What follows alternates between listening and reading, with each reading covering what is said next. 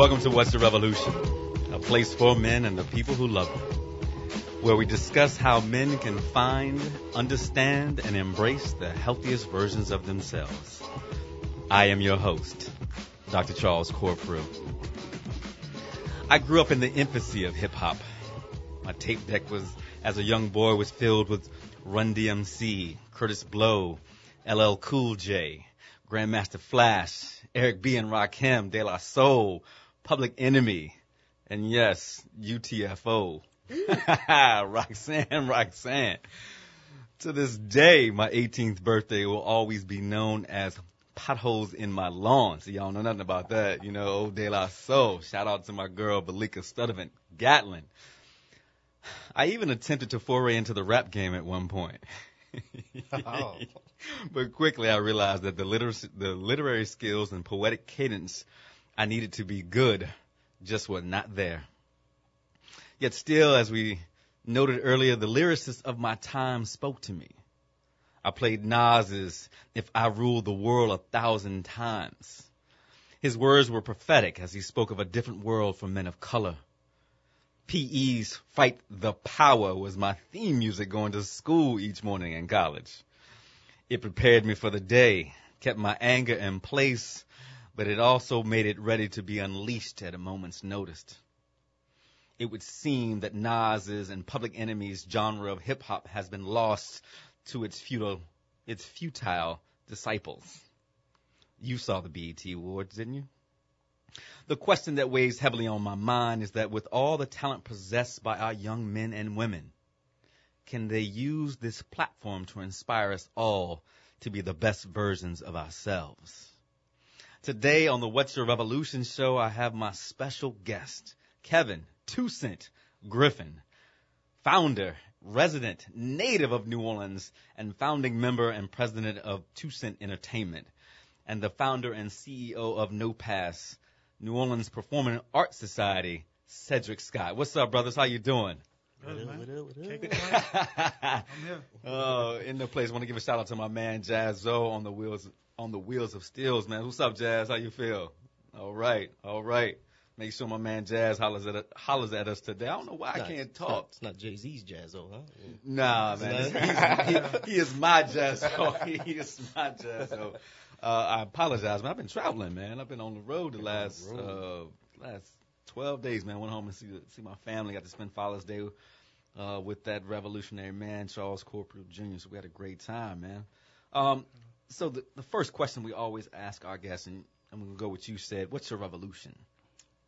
Man, my revolution, man, to be honest, is to wake up every day, dream, and figure out a way to go fulfill it. Mm. Wake up every day and dream. You're not dreaming day. when you're sleeping. You're gonna dream when you're awake. I don't want to. I don't want to. I don't want to dream asleep. I got you. I want to dream awake. I got you. So what's some, what's one of the dreams that you having, brother? That you're fulfilling? You know, creating a world class performing arts institution for young men. Mm-hmm. You know, when I was a, a singer, dancer back in the day, He still got his new edition body still, going on. still, still got that. You know, heartbreak. yeah, exactly. Um, you know, I did see the awards. Yeah, exactly. Awesome tribute. Shout out to them. Um, but you know, I grew up as a background singer for Raymond Myles, one of the best gospel artists the city has ever seen, really the world. And one day we had a show with the Harlem Boys Choir. what? Come on, man. Life changing. Life changing. And so, you know, here in the city with so much talent, Mm-hmm. so much opportunity, I think we have a we have the obligation to figure out a way to help the next generation of young men to change their lives. Change their lives. That's that's the revolution right there, brother. Let me just a short story. I'm gonna go back to Kevin in one second. I remember the first time I got to see the Harlem Boys Choir. Uh, my homegirl Patrice Jenkins, if you're listening, uh, we were dating at the time. We were in um, middle school, ninth grade, man, and they were so amazing. I mean, just to see these young men um, bring their talents to Norfolk State University at the time, and we had a good time just sitting back, kicking, you know, hanging out, you know, on a date, going to see the Harlem Boys, Boys Choir. And like you said, I mean, you get to see young men, and I wonder what those boys, you know, those men now, because this was 1985. Yeah. Mhm. You know, that was 20, what, 22 years ago. Mhm. So interesting to see how the influence of being a part of the uh, Harlem Boys Choir has had on those young men, those men now. Yeah. You know, it'd be interesting to see. So, Kev, we're gonna move to you, brother. Yeah. What's your revolution? Uh, my revolution is to make sure young people, um, especially young people of color, uh, have an existence in this life past 25 and past all of the scrutiny and foolishness um, that's out there in front of them. So I've been uh, I've been working with youth uh, since 1999. Uh, I was a youth myself. I was going to say, man, you only 32. When I was working, yeah, yeah, yeah. So that's what that's what I've been doing um, since since since my release. I've, that's all I've been doing, man. Right. It seems like all of us here at the table today are passionate about our young boys of color uh, Yeah. Yeah. And, and, and young men in general and, and bringing them the best opportunities to succeed in their life. And that's that should be, to me, everybody's revolution because we've got to be able to pass down. You know, we've got to be able to lift as we climb. And that's our job. And not many of us actually, I, I, I can't say that. There aren't a lot of us outside of New Orleans because that seems to be the cadre of people in New Orleans because we are trying to help the young brothers here in our fair city Yeah. to do well. We're struggling though. Right. We we are struggling because the crime rate and the the gun violence in the city over the last month or two has been tremendous. Yeah. You know, and, and it's good to see organizations like Two Cents organization and Ced's organization that are trying to give brothers a way out. Because Absolutely. too often, as as we're going to see, is that young men will go look for images. Yeah. Right. And oftentimes those images are on TV. Yeah. Right. And those images are hip hop stars, hip hop artists, love and hip hop in Atlanta or L.A. or you know wherever Wherever. where, wherever it's going to be. And so I think it is our job to think that we have to be able to give back to our generation. As the uh, great founder of the Silverback Society says, you know, we have to be able to see men going to work every day doing something productive. Yeah. want to give a shout out to my girl, Rachel. She said she texted me. I wasn't even going. I wasn't even going to call her out that she was late today. I will. I no, will. no, uh-uh. The show does not All go on. You know, we can get started now. Yeah, we, we can because I know I got eight minutes till the break. Uh, you know, so brothers, I, I, as always, I want you know we've got a little bit of your story, but Kev, the world needs to hear because this is not just the the Louisiana audience. It's not the New Orleans audience. You know, I've got people in Ghana and Guatemala and Ireland listening to the show now. So yeah, international. You know what I'm saying? So. Tell us a little bit about your story, bro, because Um, it's a it's a fascinating story. Who is Kev Two Cent Griffin? Uh, I ain't nobody. I'm uh, I'm I'm I'm I'm Deborah's son. Uh, I'm I'm Ari's husband. I'm Jariah and Jalan's dad. Uh, and uh, nameless baby on the way. Uh, What? You got a baby on the way? got a the Congratulations, way. brother. Thank you. Congratulations. Uh, I think yesterday made 14 weeks. What? Yeah. Doing your thing, man. Yeah, yeah, I'm, yeah. yeah.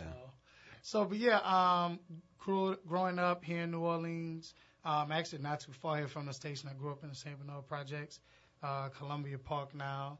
Uh, Pastor Tom Watson would call it the St. Bernard Condominium. Condominium. I love Pastor Watson, man. Right. And, The um, St. Bernard condominium. Bernard That's what it's called now? Condominium. No, not at Oh, it's Columbia Park now. But Right. uh, yeah, man, just I, I grew up like like most most kids who grew up in the, in that uh, area and in that field. But uh, uh, had I had a brush in with the law kind of early at 10 years old. Mm. Uh, I was sentenced to uh, originally I was sentenced to 21 years. At- Uh, at 10 years old, Judge Shut up, Lawrence bro.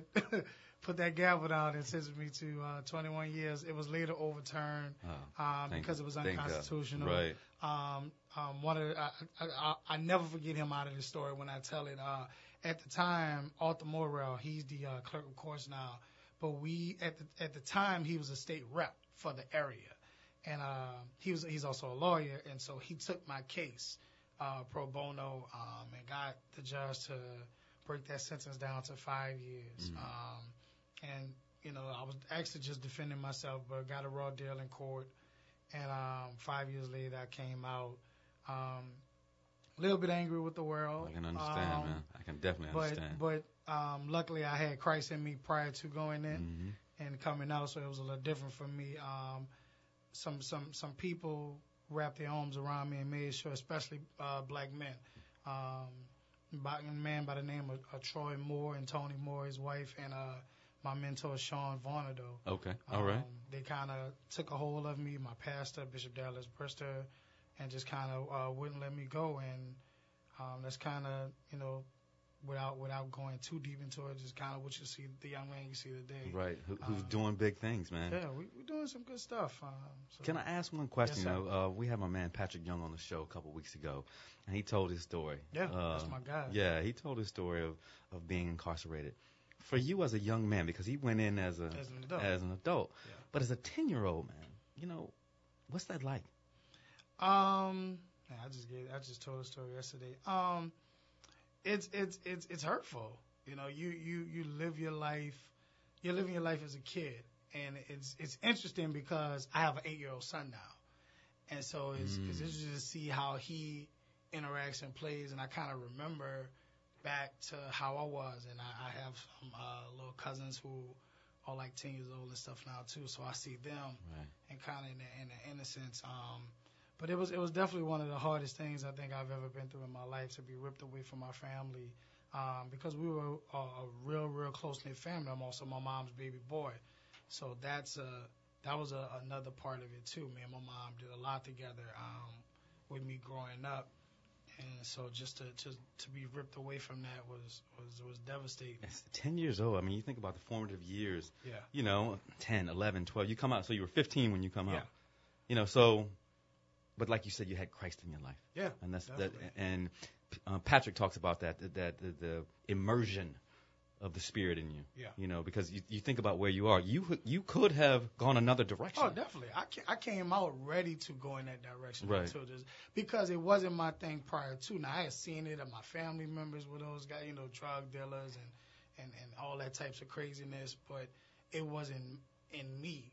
But that throwing me into that system made me hate the system. Like when I came home, like I just started having real respect for the police probably a few years ago. Like Oh wow. four or five Right, years ago. right. Like just understanding, you know, and just and talking with a lot of, you know, I have like, pro- it might be a little bit more, but like close friends, about five or six are actually police officers Right, right. who I talk to on a weekly basis and hearing it from them and talking to them and. You, you couldn't have told me 15 years ago I would have police officers as, my, As as my friends. No. I Not like who can come to my house at any time, you know. So. Right. Ced, thank you, brother. No, I appreciate the story. Proud of it. Ced, Yes, a little sir. bit, man. Who is Ced Scott? Man, Nola dude. you know, uh, He's born, so cool. born and raised, man. Born and raised. Uh, grew up in Treme. Um, You With giving, my you giving, you giving my listeners a, a geography lesson. yeah, grew up in Yeah. Treme, one block from Bell. okay. Uh, but I didn't go to Bell. You know, I, I didn't grow with my, my dad. Grew up with my mom, my sister, and my grandmother. Wow. And you know, That's why you're so compassionate, huh, yeah, bro? man. Thinking about where I'm at right now, I have my wife, two daughters, and a female dog. And so, you All know, women that run your You life. know? Cool. It's been all women. And so, you know, growing up, you know, I didn't have certain things like most people had, like friends had, particularly a dad, you know. And so my outlet became art, Right. like creativity, dancing, singing. Um, I love sports. I was good at them, but it was the art that, you know, when I hit the stage as a dancer, man, that's what changed my life. Man, is there some video somewhere so we, Man. man, so Yeah. put- I can put that on my uh, Twitter page. Yeah, there's there's there's there's some there's some nuggets. You send that to me. You, Yeah, yeah, there's some there's some definite nuggets. But the thing about it is I always I continue to search. Just like I said early on, you know, I, I wake up every day as a dreamer. Right. And when I think about all the things that I've always wanted in life as, you know, from an aspirational aspect, one of the things was fatherhood. And not because, you know, I was just like I need to be a daddy. It was because I needed to I needed to become what I didn't have. Right. Right. And so, you know, my kids are like, that's that's the thing. And so when I think about the work that I'm, I try to do with young people, young men, I know that I'm not the only one. Right.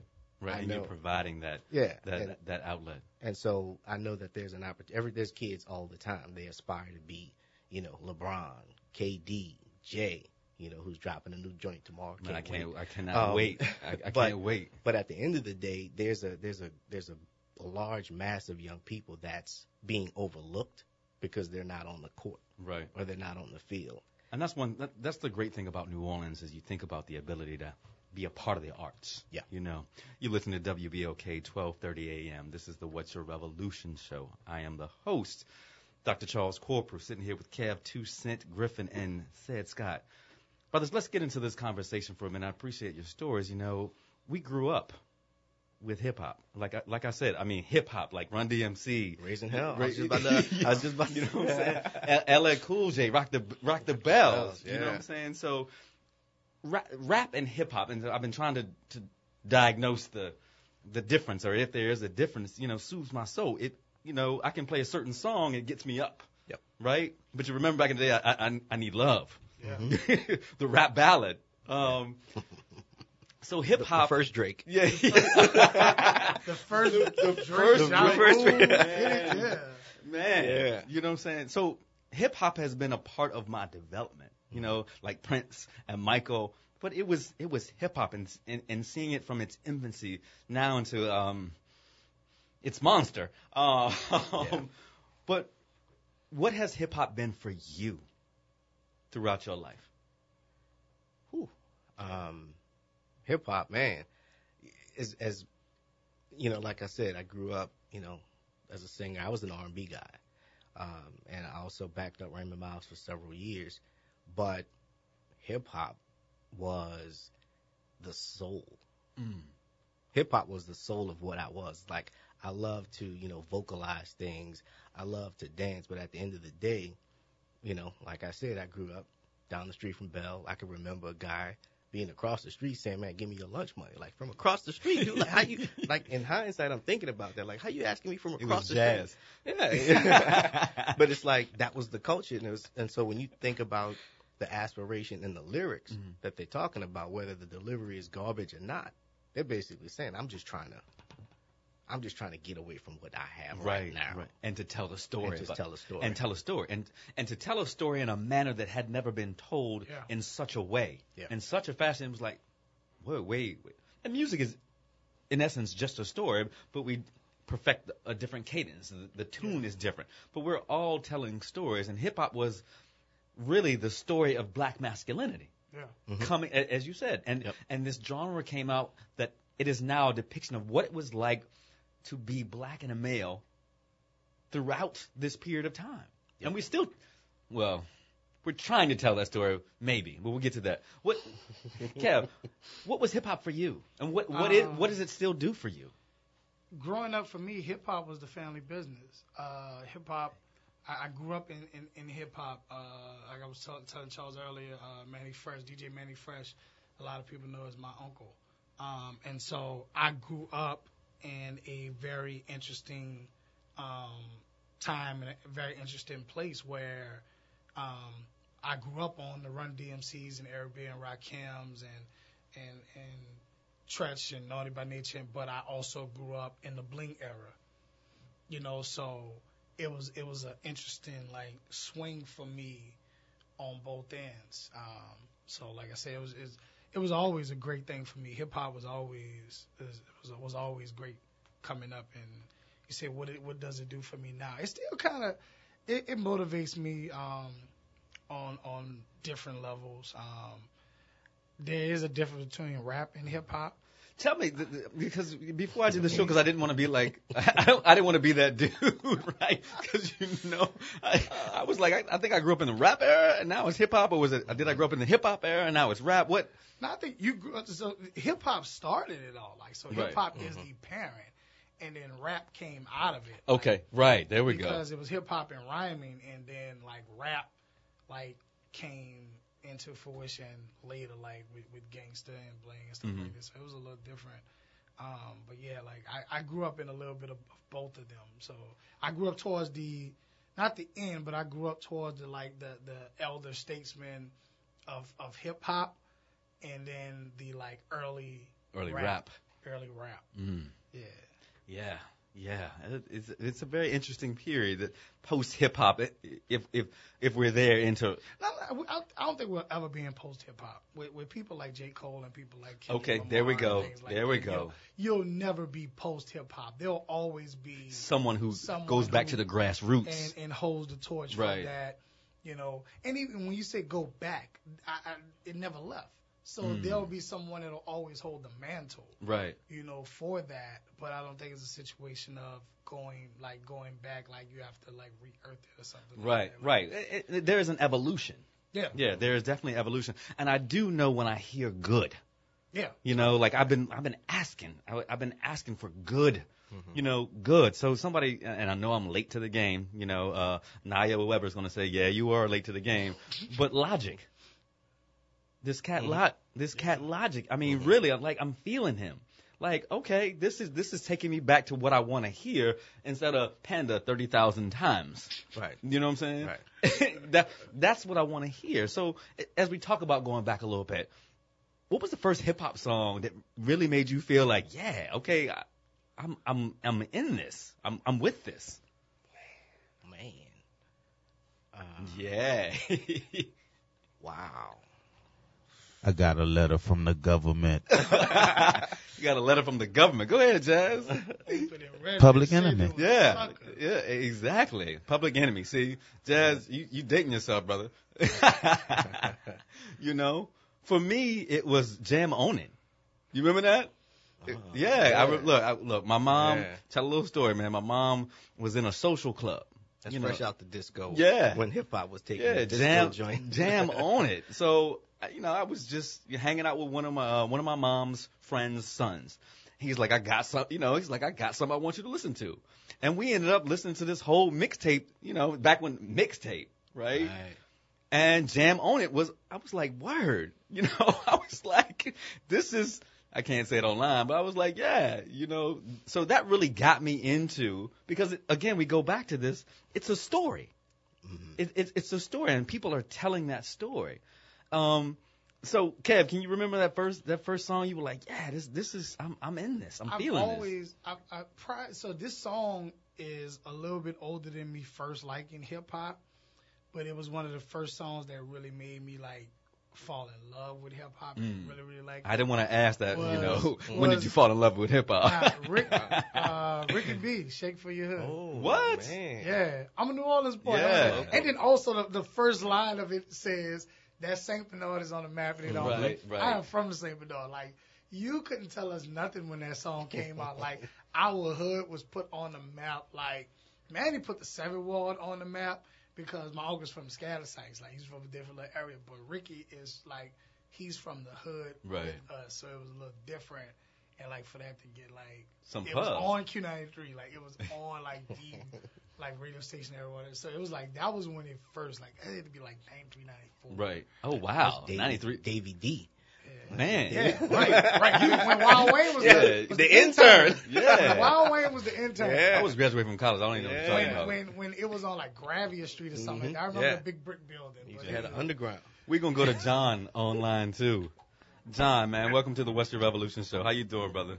Hey, how you guys doing, man? I'm, I'm a little old school too, man. Uh, I remember the Boogie Down era. Oh, Now, that, that, that's, now, you know, that's way That's back. way like back. Into the 70s when that disco, you had that, uh, that Latin sound and all that stuff that was kind of Mantronix and yeah, all yeah. that. It- in the mid 70s, late 70s, and all that stuff. And that, that, that sound was coming about. It was evolving. That, Oh, that yeah. Boogie Down era. Oh And yeah, yeah. that- KRS One EP. Um, um, who's the other? Uh, Scott LaRock. Boogie Down The Productions. Boogie Down No, Production. no, no, no. That was for them cats No, time, that, That was they He got- talking about Buffalo I'm Girl. late 70s. Oh, g- He go talking ahead. about. Mantronix Man, and Buffalo yeah, Girl. yeah, see, that's before me. Late 70s, early I say Mantronix. I Hey, got you. I, I'll even go back further than that. You ever heard of a cat called Pig Meat Markham? No. Look, my, Uh, my producer Rachel, who's like 85, she said yes. Rapper, 1916. Here comes the judge. Pig Meat Markham. Check him out. I'm gonna have to check him out, man. Hey, brother, we All right. appreciate you calling, man. Thank you so much, Oh, yeah. man. All right. So look, let's think about this. You know, we we talked about these first songs that really got us into hip hop. How did it then, now, as you it becomes a, a part of who you are, how did it influence you as a young man?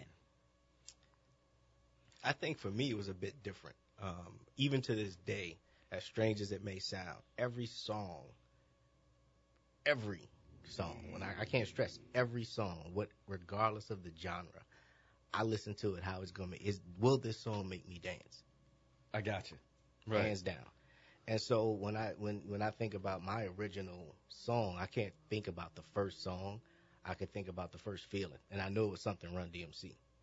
Peter Um, Piper picked peppers Pe- and run I mean, rhymes. that that's still Humpty a Dumpty staple. fell down. That's still a staple right right now. now. That song JMJ comes on. Put that beat. You know, behind and That then- song comes on right now. Yeah. People gonna lose their mind. Man, let me let me tell you. Look, look, hold on, hold on. Uh, another story, man. Nigga, look, another, we did putting on the hits when I was in high school.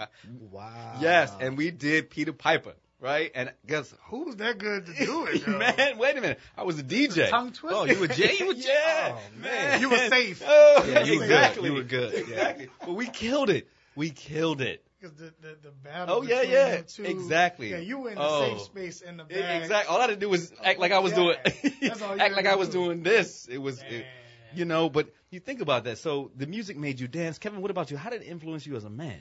Um, it, it, it was definitely a, a, lot of hyper masculinity, but Okay. um, it it hip hop and when I grew up, when I first started growing up, it was like a lot of storytelling.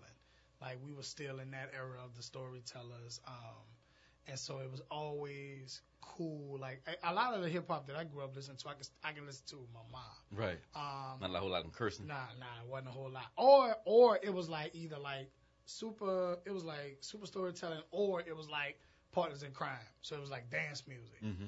So it was like either one of the two. And my mom w- was able to listen to to, to both sides of it, except when I went through a New York phase and Wu Tang. and my mom Everybody, like, everybody Like, goes through a? Wu Tang phase. Yeah, yeah, yeah. Everybody. So like, yeah, and so it was that was kind of Not you, Jazz. but it just it made me, yeah, I would like say it was it was definitely a cool feeling because like you you heard these stories that they were telling and it made you feel like you were right there with them. Right. So you like my imagination was struck off of hip hop, like being able to Unpack write- that. Yeah, Um, unpack that a little like bit. so I'm a writer. So Right. I like I, I, I write a lot of comedic uh, skits and things like that with Toussaint. Uh, I also write for some of my friends who are comedians. We do writing circles. So when it comes down to the story side of it, like they they told these stories of these areas that they were in. Uh, you know, like I said, I, I like I was saying off air um, before we started the show, it's like juvenile and and and people like that, like the way they told stories. Like you could just you could close your eyes and listen to their music and imagine The story. where, the story where you were. That's what a I had good never- I lyricist hadn't does. Been uptown. I, hadn't, I, I don't think I'd ever been Mm-mm. uptown past like until I turned 15.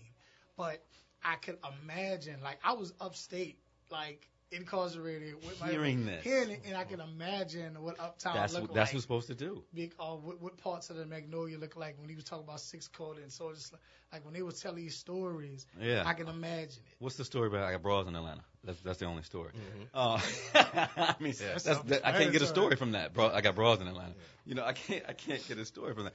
Before I'm we glad go, to, you, I'm glad you got that much out of it. yeah, no, I can't get That's a about all. yeah. That's I got about bras, all. panda, panda. Um, but the thing about this, the one thing that you said is that its influence on your masculinity. Yeah. All right, you think about hip hop as we grew up and what we saw, the images, not just the, the story, but the images. Did it have an impact on how you portrayed yourself as a man, a young man at that time? Yeah, I think that uh, it, because it, it influenced how I dressed, it influenced how I talked, uh, how I, I talked to, to to anyone, especially to girls, or you know, like just like, like it, it influenced my swag, it influenced all of that. Like, it, so it had to influence me as a person. Like, you know, there's there's no way it couldn't have. Right, right, right. Ced, Man, with me, you know, again going back to the masculinity side, you know, it's funny because it, it was almost opposite per se. Because as a dancer, you always got talked about like who does he, you know, these guys dancing. Like the the masculinity Right. side was was to not dance. Like like you can't oh, dance. know, You're not yeah, supposed to do that. Yeah. Like what are you, you doing? Know, lean back. Lean, yeah, catch the wall. Lean back. That, that's it. But Yeah. you were dancing. I was Well, dancing. We, also know we grew up breaking, break dancing. Yeah. yeah. Yeah. So that was a, that was the artistic form. Yeah, that came along with with rap. When we come back from the break, you know, we can continue having this conversation about hip hop and its influence on masculinity. Give us a call, 504-260-9265. What influence did hip hop have on how you portrayed yourself as a young man, and how does it portray help you portray a man yourself as a man today?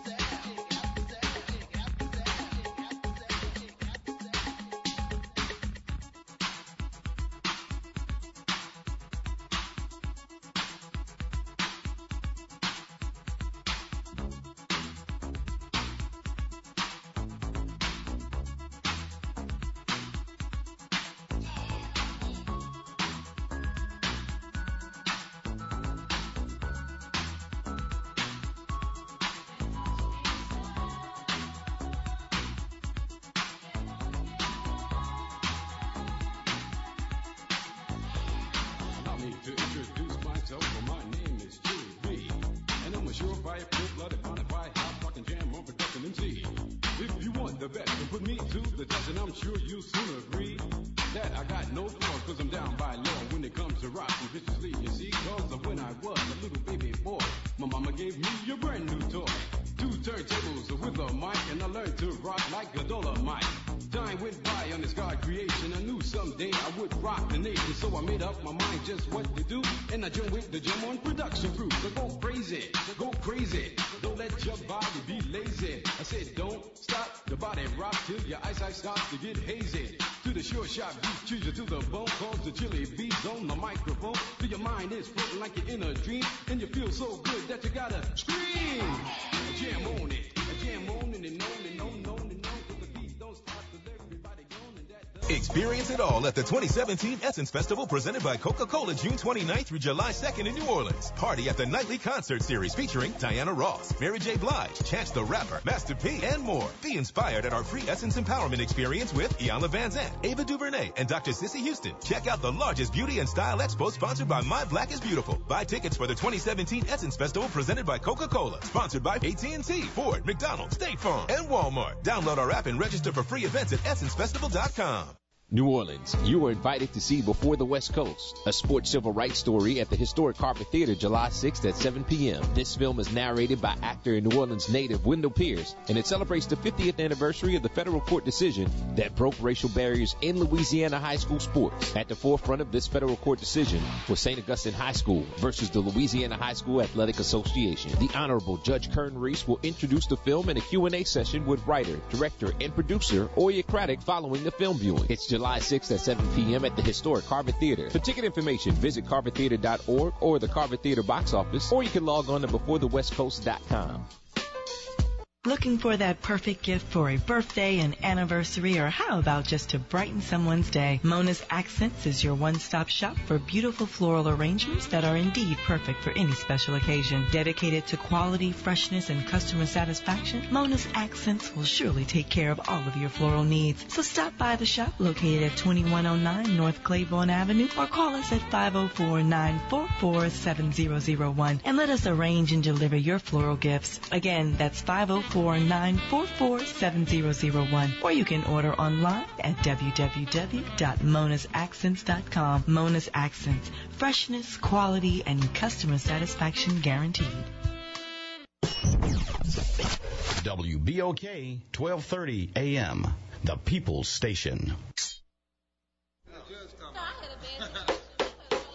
Yeah, he, yeah, he, this court is now in session.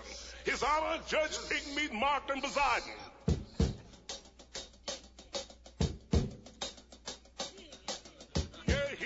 He's the coat of swings. It's just about ready to do that thing. I don't want no tears, I don't want no lies. Above all, I don't want no alibis. This judge is hip, and that ain't all. He'll give you time if you're big or small. Fall in line or this coat is neat. Peace, brother. Uh-oh, here come the judge. Here come the judge. Everybody know that he is the judge. Thank you, Jazz. Thank you, Jazz, for that history lesson, big brother. I appreciate you, man. All the way from 1968. 68. Good gracious. Got a history lesson. Appreciate my brother John calling in and give us give us the background. Appreciate that. Coming back, this is the What's Your Revolution show. I'm your host, Dr. Charles Corprew, sitting here with Cedric Scott, CEO of No Pass, New Orleans Performing Arts Society, and Kev Two Cent Griffin with Two Cent Two Cent Entertainment. Brothers, we just had this conversation um, about hip hop's old school influence on you all's masculinity. But let's take it forward for just a second. During our time, we've seen hip hop's view and perspective on sexual orientation and sexuality. What was that like growing up seeing hip hop's misogynistic and homophobic views, you know, that, that were coming out of the music? How did you all think through that? How did you feel about that? Or, and be honest about it. Um, I grew up in the bling area, so in the era, so that also mean I grew up in the twerk era. Um, the real twerk. The real twerk. The twerk. real twerk era. Yeah. Not the Miley. Um, yeah, yeah, I don't know what that was. I thought you had to have a butt in order to twerk, and that was ridiculous. Anywho, um, so it was it was an everyday part of life. Like twerking didn't necessarily mean like or, or like being over sexualized. A lot of times it was like that. It was that free free nature type spirit. Like you know they didn't they didn't judge too many people on it at the time. Some of them were um, judged on it, but it was it was it was a it was a interesting time. Um, but then also, yeah, yeah, I was about to talk about something else, but then yeah, that that wouldn't have worked. No. Yeah, because Uh-uh. you use the word homophobic. Right. And it was, it's, it's, it's kind of interesting when people use that word because sometimes they use it when people don't necessarily agree with the homosexual like nature of, of something or a homosexual lifestyle or, or have it like that. But when you use that word phobia, Right, like right. it's, it's like it's, That's true. That's, that- that's a It's like, pathology. Right. like, That's I'm a good. That's a good call right there. Right. Of it, It's Mhm. not- I, I, I may not understand it, so that way I, I shun myself from it or, or what have you. But So do you think? Um, do you think that hip hop has has had a misunderstanding? You know, because you're right. I, I I do totally agree when you say phobic.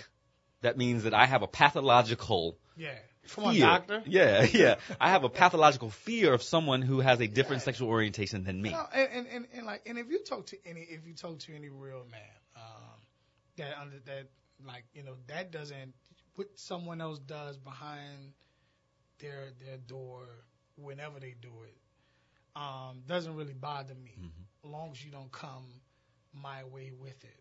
You know, we we've had those conversations, uh, talking about, you know, uh, a lot of uh, some of the women that I talk to talk about like homophobia, quote unquote in hip hop. Um, and yes, it, it, a lot of times it is a misunderstanding, um, or or kind of uh, you know the, the ignorance of, of the situation. I think that it's more of that. But then also, um, the audience depicts what's what's cool and what's not. And if my audience says they don't want me to be associated with or, or be be a gay person, a lot of times I have to go with that because those are the people that Are paying the pay the money, bills, right? And that's know? that is an interesting thing. And so, uh, what you're saying is there may be a push pull.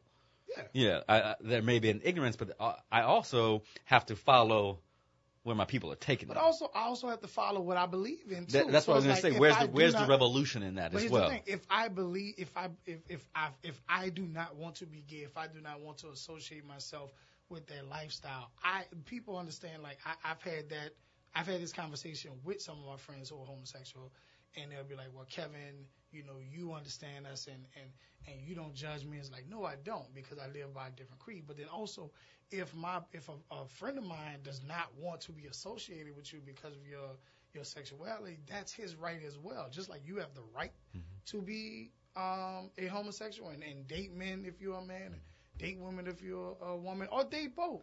Has, That's but fine. I guess what I want to get to the point and said you can chime in is has hip hop proliferated that fear of various sexual orientations? Uh, I don't think so, I, I think what what's happened is, you know, as you asked the question about the misunderstanding of hip hop, I think there's a, a deeper question of the misunderstanding of self. And so when people tend to not really know who they are, they tend to back away from certain things. It's it's like changing changing the oil in a car. It's like, oh man, I'm not changing my own oil Right. Because I might burn my engine up. Mm-hmm. But somebody, a mechanic, is like, man, all you gotta do is untwist this thing, put this plug, you know. And so, when you're growing up, your peers or your surroundings, they're telling you that you have to be this tough person, and those people, that's you know that a man that likes a man is not a tough person. Mm. A, a woman that likes another woman is like a man. So you know, and so they they start putting these stereotypes on you, and yet they don't understand that they should be really understanding you, as opposed to shying away from you. Right. And we saw we saw the conversation shift with Frank Ocean coming on the scene. We we saw this conversation shift, and and Frank has been open about his sexual orientation. Um, and in the hip hop genre, the the conversation began. I, I don't want to say maybe you help me out. Began to move because now you have this superstar who's a part of this conversation, who's open about his sexual orientation. So it's, it's just very interesting to see because to me, hip hop has been this very hyper masculine, you know, posturing. This is who we are: guns, women, cars, you know, money, mm-hmm. right? In in the most hyper masculine form, and shying away from anything that says, you know what, that is feminine. You know, funny, if you look at hip hop now, people are starting to be a little bit more honest. They may not vocalize it, but you see it. You know, in particular, you think about the days of what hip hop looked like. It was baggy, it was clothes that was just like all over the place. Now it's it's tailored. It's tailored. form fitting. But it's that's like where hip hop started, you know, technically. You know, That's right? And so it's hip-hop going started. right. With- with, so um, Dapper Dan, yeah. Dapper Dan. Dapper Yeah. Did Like- his thing, but then people were like, you know, And even people be- shun Dapper Dan too, but that's that- the problem. But even before Dapper Dan, like so, you got to understand that like so, hip hop came out of out of jazz and, and rock and roll, kind of that that uh, that uh, that area. So when you when you talk about how those guys were dressing in that era, it was and, and soul music too. It came out of that as well. So when you think about before hip hop came in, it was like tight pants and suits and tailored, like it, it it wasn't it was like really like tight stuff like leather and things like that. And we're going back to Right. that rock style. You remember Grandmaster like, Flash? I was just about to say, man, the Furious Yeah, Five right, was like- exactly. Leather up What- in the right, exactly. Yeah. in, in New Yeah, York. Yeah, you remember LL back in the Going LL back, back, in yeah. the day. Leather. And- yeah, and and and oil. He had no shirt on, oily. Right, right. And so, no one. but it was still right. Exactly. And I, I wrote a piece, um, and this is not in the hip hop, but I wrote a piece about Prince's masculinity. Mm-hmm. You know, and how it how it was very fluid, but we loved him. He could walk out in go-go boots, Yep. right? He I could, think I think Prince was kind of like the a, a, a, a subhuman. Like you, you didn't you didn't care what his sexuality was. He was Prince. It was Like people was like you're either you're either straight, bi, gay, or Prince. right. like- Straight, bi, gay, Gay or or Prince. Prince. all of the above. And no one. I don't even think. But see, I don't think it was all of the above. Right. I think it was situations like no one really cared. It was like because he was Prince. So whatever he did, he was just a league of his own. he, he Yeah. was him. Exactly. No one cared. No one was really tripping. It was Prince. Right, right. It was Prince. So we've seen all this. We've talked about this. Did you all ever want to be a hip hop star? I know you said you want to be dan- you want to be a dancer, but did you ever want to be a hip hop star? Yeah. Well, fortunately for me, as a you know, aside from backing up, uh, you know, Raymond Myles, I had my own group too, and in that process, I was you know R and B, and so it was the close thing to it. And this is kind of when R and B was a little bit more cool, but right next door was hip hop, and it just continued to grow. It continued to grow. And if you think about today's time, there's there's there's no bound, there's there's no separation. Like Usher thinks he's a hip hop dude Mm. Yeah. you know, Chris Brown thinks he's a rapper. Right. you're a singer, dude. You know, you're a dancer. Right. But and so there's no separation right now, and so the worlds have just become one. Wow. Well, the reason why I asked because I know you all have seen. Hopefully, you have seen Tupac's biopic. I have I haven't seen that. I haven't seen it yet. Now, Rachel, see, Rachel's gonna get on me, right? see, right, right. Rachel's Ra- Rachel's about to come in here. Oh my God. Lock the Uh, lock the door. Lock the door. I don't think I want to see it. Well, li- well li- before Rachel talks, you saw Straight Outta Compton, Yes. Yeah. right? And so Straight Outta Compton was like the movie. I heard the Tupac biopic wasn't as, as good, but it, it it it brings up some issues of masculinity in hip hop. But what you got to see really out of Straight Outta Compton was was some vulnerability in hip hop early on, but the portrayal of the mask as well that had to come out. And that's why I asked, did you ever want to be a hip hop star? Because that means you had to eventually put on a mask. Rachel, what what do you want to say, Rachel? What do you want to say? Can I have the mic? You can have the mic. Thank you. So both, all three of you, shame on you. Um, uh, I think there are oftentimes sometimes you have to fall on the sword and see movies that you have heard are awful just to see them. Um, I know there have been inaccuracies that have been talked about in the Tupac movie, but there are still some truisms in that movie that are very important, um, especially when you talk around the concept of masculinity with a hip hop artist. Uh, Tupac was a classically trained ballet dancer. Um, he took he took uh, he was he went to uh, one of the foremost art schools in the country in Baltimore, and as a part of that, he took the whole gambit of instruction in arts, um, challenging masculinity. He was very well versed and recited, uh, according to the movie, and others can tell me if this is true or not. He recited Shakespeare like he dropped a lyric. Um, goes against the images of masculinity in hip hop. Um, uh, what I will say is that um, there have often, you know, been rumors, theories, you know, assertions around which way Tupac kind of hung. I know. there, there, there have been, you know, assertions on that because um, outside of the bravado and the anger that was a child of the street that Tupac was, um, there was also a very soft and vulnerable side to him as well. That doesn't ever. We don't see that. Like we just got to see that. He also grew up with a very strong woman. Right, right. His Uh, mother. that's- So okay. And, yeah, sort of kind of. All right, but still, like, and then also he had Jada, who has always been, you know, this type of wo- like. So I'm in in some ways I'm like Pac. I grew up around a lot of women, and I know how I hang. you know what? I know how I hang. You know how you see, ain't. You, Oh. I, said, I know how I hang. Oh, okay. Sorry, that's the New Orleans. I got uh, you, bro. kind I- of I rapping. see. I only so been here I 12 know, years. I know it. You know what I'm saying? There's there's no question about it. All right. So I, I don't think that was a situation where just because he he spoke a certain way or he he would do certain things that that would why people would even think to even go there. But the, the thing is that in hip hop, you got to put on a mask. Oh yeah. Yeah, and, and we saw that mask, but what we're being able to see though through these movies is also where they started. you remember the opening scene of Straight Outta Compton, right? They're on the school bus. Oh, all right, Jazz, you saw it, right? Yeah. What? I'm, I'm sorry. You're listening to WBOK 12:30 a.m. This is the What's Your Revolution show. We're having a great conversation about masculinity and hip hop and the just just the state of it all, all together. Um, I'm here with my producer Rachel Graham, Ced Scott No Pass, and Kev Two Cent, Yes, sir. Two Cent Entertainment. So let's move this because we only got about 11 minutes left. Um, what's the current state of hip hop right now? Um, it's uh, because people always like it's in limbo, it's in dire need of help, and da da da. I I think every every genre of of music needs help.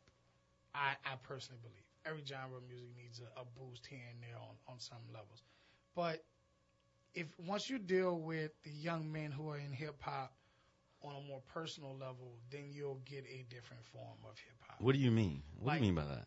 so many people are so many people are scared of this generation. And I bring this back. I had this conversation about two years ago. We were talking about hip hop, talking about rap and things like that. And in New Orleans, you know, uh, especially in, in, in our group of friends, education comes up a lot. And I brought up the same comment that I told somebody a few years ago about a TFA uh, uh, TFA teacher. I say, you can't teach me if you're afraid of me. Mm-hmm. Right. You can't help me if you're afraid Right. of me. Right. Like, there's no shit. If you're a veterinarian and a tiger has something stuck in its paw, and you're afraid of this tiger, that thing will be stuck in that tiger's paw forever. Or until someone else comes along Right. who's not scared of them. Oh, the tiger figures So- out how to get it out. So when you try to change, when you're trying to change or trying to help change a culture that's that's based on vibrato and and, and hyper masculinity and, and things like that, and you're scared of them, and you're afraid of them, you're fearful of them, nothing nothing will happen. Right. Right. You won't even approach them. Ced, is the current state of hip hop Migos? Is it Love and Hip Hop LA, Atlanta, as we said, wherever wherever else they decide to go, or is it Chance the Rapper or Logic? What, what's the current state? Where is it? It's everything. You know, when you think about hip hop, culturally, I think it's stronger than ever. Simply because when you think about artists outside of the genre, when you go into it from a musical perspective, you bring in a Taylor Swift. Without Kendrick Lamar and the track from Bad Blood, that song's not a hit. Mm-hmm. Imagine Dragons. Imagine Dragons. And so when you think about the influence of everything, not just from music, but from fashion, from automobiles, from you name whatever industry you choose to bring up, hip hop is the basis of it. The That- thing I, I I'd like to offer also is that um, it I agree it is all and everything, but when you look at the staying power of the artists that you and I, dating myself, even though you know you're much older than I am. Um, This is a personal comment. uh, but when you look at the staying power of the artists that were legendary, uh, you know, LL Cool J is 50 years old. Chris Rock is 50 years old. And I just saw the news today on Facebook. Public Enemy is going to drop another album next week and it'll be free. And like, isn't Chuck D almost 60 years old? Um, there, another example, there was a block party in Houston, shameless plug for the Breakfast Club. They have a, bre- uh, a block party series that they do and they bring back all these old legends. And I saw the pre, the promo piece and I'm like, who in the hell is this old dude with these gray eyebrows? It was DJ Red Alert, who is easily 70 years old. That's my line name, just just so you know. Oh, I yeah, yeah. Shout out to the brothers of Mega 520 Incorporated. Um, So yeah. so yeah, so what we're saying, the state of, so is the state of hip hop in a good place? I mean, does it, does, do we need the next evolution, particularly when it comes to how it portrays itself to young men of color and how it portrays itself to white men as well? Well, you know, again, I, I would still say, like I, I oftentimes hear a guy talk about how young or how new the internet to regular people, not the the geeky people, but the regular people. Like the internet is fairly new. Hip hop is the same. I mean, just a week ago, a week and a half ago, hip hop got inducted into the Hall of Fame for writing. Like Jay is that's hip hop. Right. And this guy dropped in '96. Yeah, no. And so, you know, It was it, it was it was 20 years prior to him. yeah. If I was to, yeah. So it's it's fairly fresh. I think, I think to your point, Rachel, the the staying power is where the challenge is for the individuals inside of hip hop. But as a collective, it's here. It's, it will always be. It's here. It will, it will, it's a it's a huge money making machine. So It, it it is. I guess the point I'm trying to say is is we we talked about this earlier. There's no story anymore. There's still the bravado. There's still the, you know. I think the story is evolution. Um, you know, there's no, no Migos. If they if they decided to one day get the courage to be foolish enough to say I would beat Jay in rapping, that would be dumb. But there's a group of Generation Z millennials that listen to these guys like, man, these guys are hot. Right. I right. And so they're and so and so those are the that's the generation of people that's not looking at TV, that's not worrying about what a CD was when Jay dropped. They like, okay, press the button. I got this entire album right now. I don't have to pay for it. I have a subscription. Life is just it's just evolved into a different way of being. Right. I, I'm, I'm gonna push it a little harder. Particularly, let's think about this. I'm in a club, right? It's a mixed club, all right? I got people of all races, all hues, whatever, right? And everybody's saying the N word. Mhm. So the, the and you're feeling okay. I'm, I'm, yo, in, in, in. You know what I'm saying? How does that impact the development of our young men, and particularly the development of white men, who feel like now I'm listening to hip hop, and I see my man Jay. I'm listening to hip hop, and now it's okay for me to say the N word because they saying it in our songs. I Jay- think it's, I think- it's a gift and a curse. It is definitely a gift and a curse, but I also think most most white people have have they they know not to even play that game. I, I don't think know. They, I think they do. They they well, I, I shouldn't say I think they do. I say meaning most. how I to, didn't how to play. all. I don't even think it's uh, uh, uh, play that game. You know, I think when I go and I see you know the schools and I talk about these topics like bullying and I talk about these things like diversity, these kids don't see a separation. Like they, They- don't. they see themselves as hip hop. They see themselves as one. They're co- they're a collective group of people that just happen to like the same stuff. I see more I see more white kids dabbing than I see black. Well, So- you 'cause also they- have more white kids that purchase hip hop Yeah, Right, and so yeah, it's, it's, exactly. it's a and collective. consume Yeah. it than we do. Jazz. So, so uh, my my opinion is that everybody here today has a valid point, right? But one thing that I think we that well, my my view on it is the state of hip hop is distrust right now. You know what I'm saying? It's like it's like it's like um the the essence of what hip hop was has been forgotten hmm you know, all the way back to when it was just, you know, when it was Mantronix, when it was fun. Then it was a meaning, you know what I'm Right. saying? All of that has been lost. And aside from that, the biggest problem today, and it's not just the hip hop community, it's the community in general. Mm-hmm. It's so fast around here. Everything happens so, So instantly.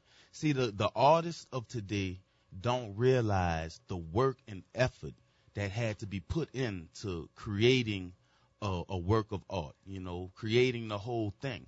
Nowadays, they think that it just happens overnight. You know, you make a song, you put it on the internet, and you blow up. Right. back You in the day, back in the day when I was coming up, I got a deal. We actually, after you know being on Showtime at the Apollo, we got a deal with Atlantic Records. We had an A and R guy.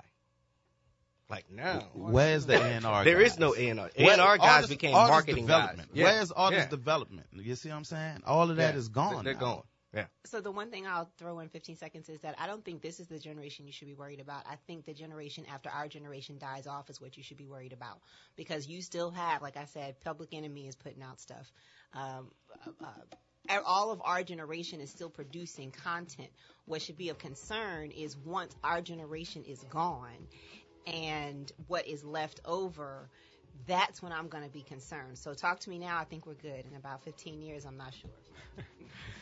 Brothers, we want to thank you for coming on the What's Your Revolution show today. Kev, man, appreciate you so much, man. Ced, Ced, appreciate your knowledge. We didn't get to this last question. I want you all to think about this, audience. What opportunity does hip hop culture have to promote the men finding the healthiest versions of themselves?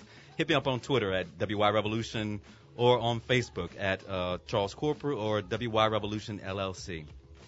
As usual, I ask you to answer the most provocative question of the week, but I can't ask you that first.